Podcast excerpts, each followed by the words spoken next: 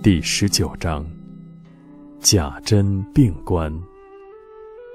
佛言：观天地，念非常；观世界，念非常；观灵觉，即菩提。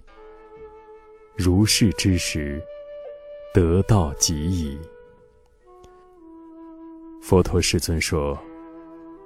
观察天的寒暑代谢，观察地的灵谷地迁，念无常；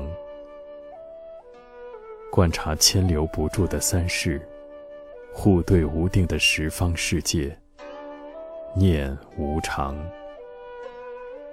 观现前灵觉真知，离我法二执，即是菩提性。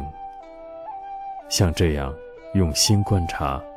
主气世界之无常，和了知真如心时，那么得到就很快了。